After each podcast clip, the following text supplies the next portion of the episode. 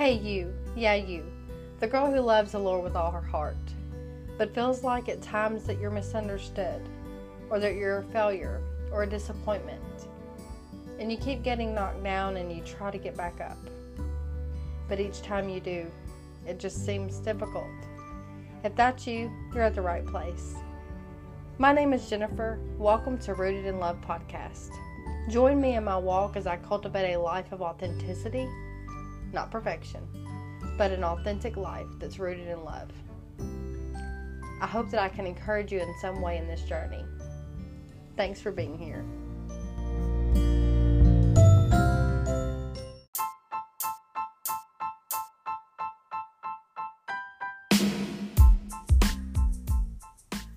Oh my gosh.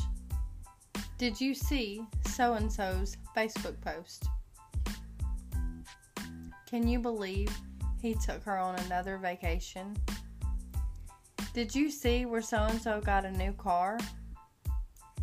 If you have ever sent these texts to your best friend, stick around. Today we're going to talk about all things toxic. Does it mean you're a bad person? No. Let's stick around to discuss.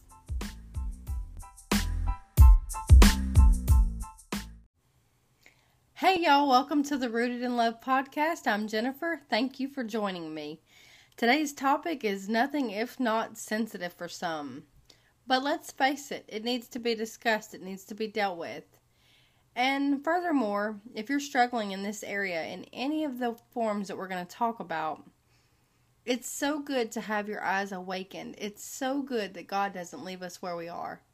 So don't fret and don't be upset if toes get stepped on, if conviction comes about. Praise God for all things. He loves us too much to leave us in our mess. Hallelujah. My little brother, when he was younger, would get the newest, latest pair of Air Jordans or Nikes or whatever it was that he was into. And he had a friend down the street that would inevitably, without fail, purchase the exact same shoes. It would drive him crazy. My grandmother would say that when someone imitates you, it's the highest form of a compliment that you can receive. And while grandma may be right, she wasn't living in the social media age of 2023. Now, if I ain't telling it like the gospel, I don't know what is, but it's the truth. Because in her day, obviously you're tucked away at home in your own little world. You can telephone and tell a friend, but with social media, it seems to be in your face. It seems to be at every twist and turn. You can't escape it obviously my brother grew up and grew out of that and everything, but um for a while it would aggravate him to no end. So, have you ever had that friend or that person that you thought was a friend that turned out to be a frenemy? I'm sure we all have at this point. You know, in my 20s, I didn't really understand it. Um, but as I've gotten older, I've experienced um, things that I didn't understand that other women had went through. For example, um, I think that I've come to the realization that when you get older, you become more confident in who you are, and for some reason, confidence it can easily be mistaken for arrogance. It's almost like there is a fine line there that you have to temper confidence with humility, or otherwise it does come off as arrogance. I could tell you a plethora of stories, but I won't bore you with it. But I will just say this the one up friend, it can be annoying, and you know what I'm talking about. Um, I'm talking about that friend that if you say, you know, I think that I want well, for example, I know a woman who um she this is when big screen TVs were all the rage. She wanted a big screen TV. Her friend ran out and bought one before her. Then she mentioned that she wanted a sectional sofa. Remember sectionals when they were all the rage? We're going back to the 90s here. Anyways, so um, her friend ran out and bought a sectional. Um, this woman mentioned wanting to move to a certain neighborhood in a very up and coming city or town, and her friend did what else? You guessed it, ran out and bought a house in that subdivision first. So I think we've all experienced the one up friend. And the problem is is that it's not easily seen at first. And then when you see it, it's almost like you feel foolish for suspecting that that's what's going on. But you can only carry on with it for so long until you see it for what it is. You know what I'm talking about. And if you haven't experienced it, just wait a while, you probably will. There is a healthy form of um, inspiration, I like to call it. I don't want to use the word envy because I don't think that envy is healthy in any shape, form, or fashion. But have you ever had someone inspire you? Have you ever had someone tell you, because of you, I kept doing this? Or maybe you cooked them a homemade meal and they that spurred and sparked a desire in them to learn to be a better cook. Or maybe they came to your house and it was very meticulously organized and you encouraged them to be more organized. Those are very healthy things. Where it becomes toxic is when we become resentful with who we are or what we have or our circumstances. If it doesn't spur you into being grateful for what you do have and who you are, then that could be a red flag. So I feel like learning the difference between inspiration and envy is very important. When you envy someone or someone envies you, it, it's it's unhealthy and it leads to jealousy and bitterness. Because what happens is is you can't see what you have and be thankful. All you can see is what you don't have.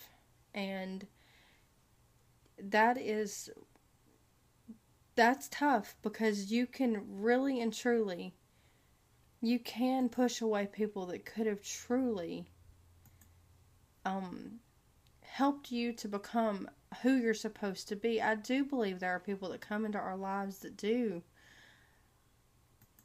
encourage us, that kind of help develop us a little bit, if you will. You know, they add a mixture to our life um, and an element that helps us to become a little more encouraged and a little bit more um, bolder in things. And that's healthy so we have to take a look here. This is interesting to me because I had to do a little bit of digging on this. It, it just a quick thought. My first thought was, well, that was Luc- that was what Lucifer done. He was he was jealous. He was envious. But actually, it was pride that got him because he took an extra absorbent amount of um, pride in how he looked. He just, you know, was just so pleased with himself. And then he wanted to be exalted above God. And so that led to his fall. And so I I tend to think that pride and jealousy and envy are they're like um cousin sins to me. Usually if you find one, the others uh lurk in there pretty close and I feel like um, it's easy to confuse them because, like I said, at, a quick thought, that's the first thing that came to my mind. But but they're all different, but they're all very similar, and I think that the root of them is um, is just a, an exalting of ourselves in some way. You know, we look at what other people have and we want what they have, and that's unhealthy. When my husband and I were first married, one of my favorite things to do was to look into the windows of homes or if model homes were being built, uh, was just something so exciting about going into those model homes. But I loved it when it would be evening time and we could drive down a neighborhood road and and people would have their curtains open and I could kind of peek into their home. Um, you know, women we're wired for home. We're wired for our drive to have a home that is um, a sanctuary, I think comes from God. I know I'm giving you guys a lot of I thinks here and I feel because what I want you to keep in mind with this podcast is what I'm saying is not uh, the end all be all facts here. I'm just sharing my heart with you.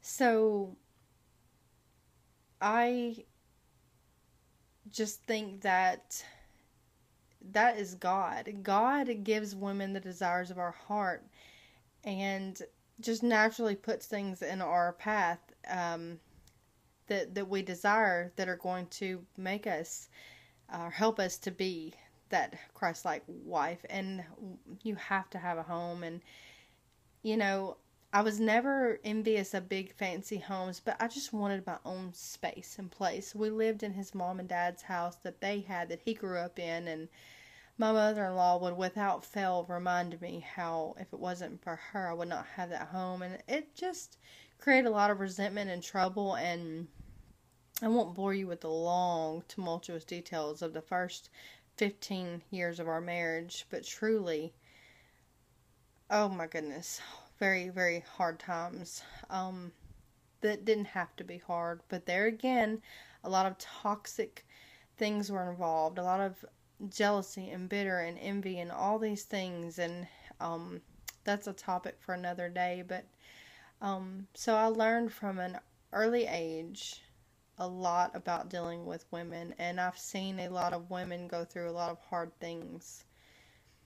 And i'm here to tell you that if you have someone that inspires you you know let them know hey you the way you handle this situation or the way you parent your kids like my daughter she is such a patient mother. She has twin girls who are three and a half and then she has uh, her son jason who is two and a half and um and then she's got another one on the way and she is so patient like i look at how she handles them and it's complete opposite of how i would probably have and or how I did parent. I was that no nonsense parent. I was that snap, you know, I would snap my fingers and I expected XYZ on a dime. And she's just so patient. So when you see a woman who, you know, encourages you and you see her doing something well, let her know that.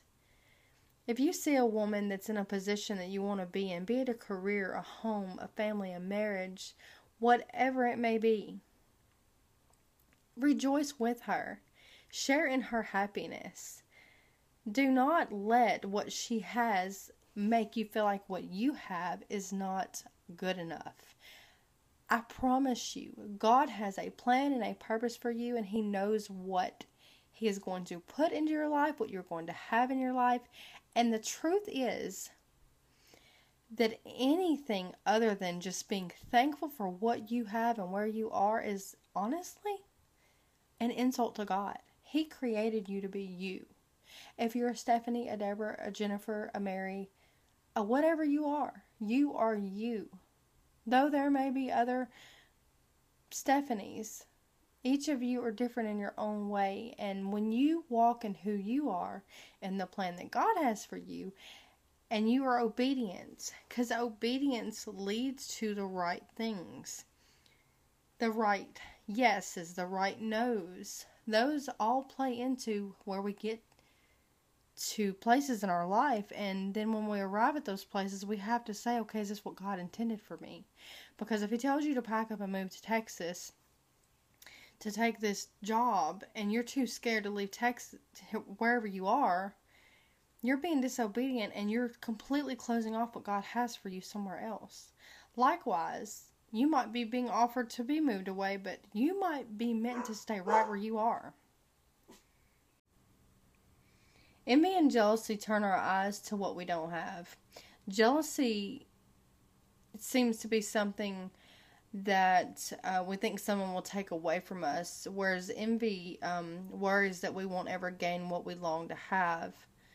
And um, when we envy things, I guess you could even say that opens up the door to doubt in our lives. Um, you know, that negative, it'll never happen for me, it happened for her or them, but not for me. So I always say that whenever you feel a certain way, you need to get to the root of it.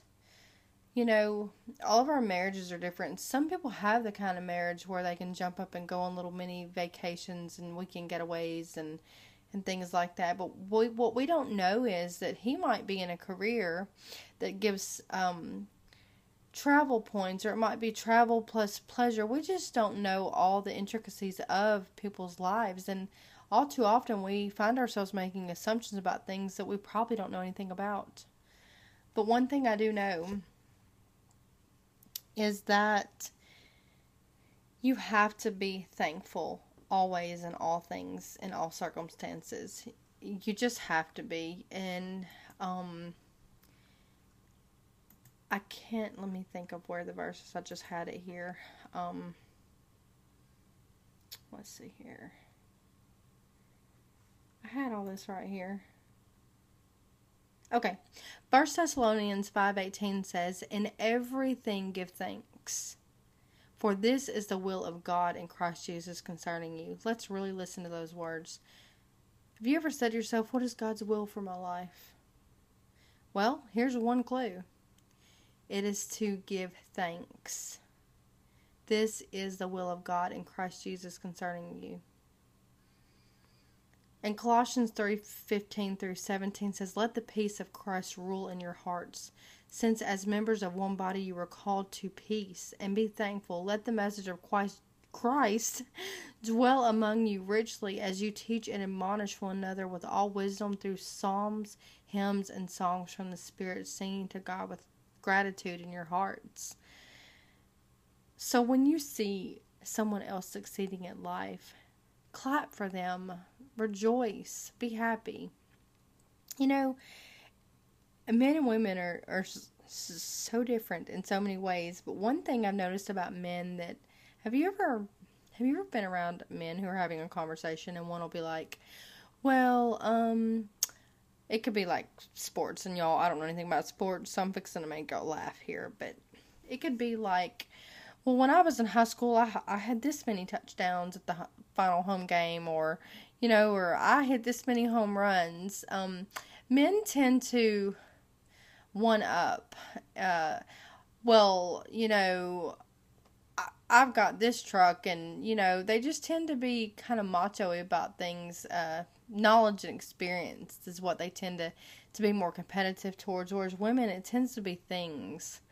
Um, and that's what I've tended to notice, and it just it makes me cackle. But but everybody has their sin. Everybody has their struggle, their hang up, their thing. And if not careful, it can really wreak havoc on your life. Thank you for joining me today. I want to close with this one tidbit of advice. Do you like bold prayers? Are you strong enough to pray bold prayers? If you are, I've got one for you. This prayer will not return void at all. When you sit down before God, be sure and first give Him thanks but tell him this Lord, if there is anyone in my life that means harm, if there is anyone who is not supposed to be in my life, remove them. You know, I wish them well. I hope they have a nice life, but remove them. And He will answer that prayer. I have a friendship that I had for a long time, and I thought that we would always be friends. And God removed this person from my life not once but twice. So let me tell you something. When God removes, you better stay put. You better be sure that you are obedient. Do not go trying to open doors He has closed, and do not try to slam shut doors that He intends to be open. He is God of all things. He is God of your life, of this world, of this age, and the age to come. He knows every single thing.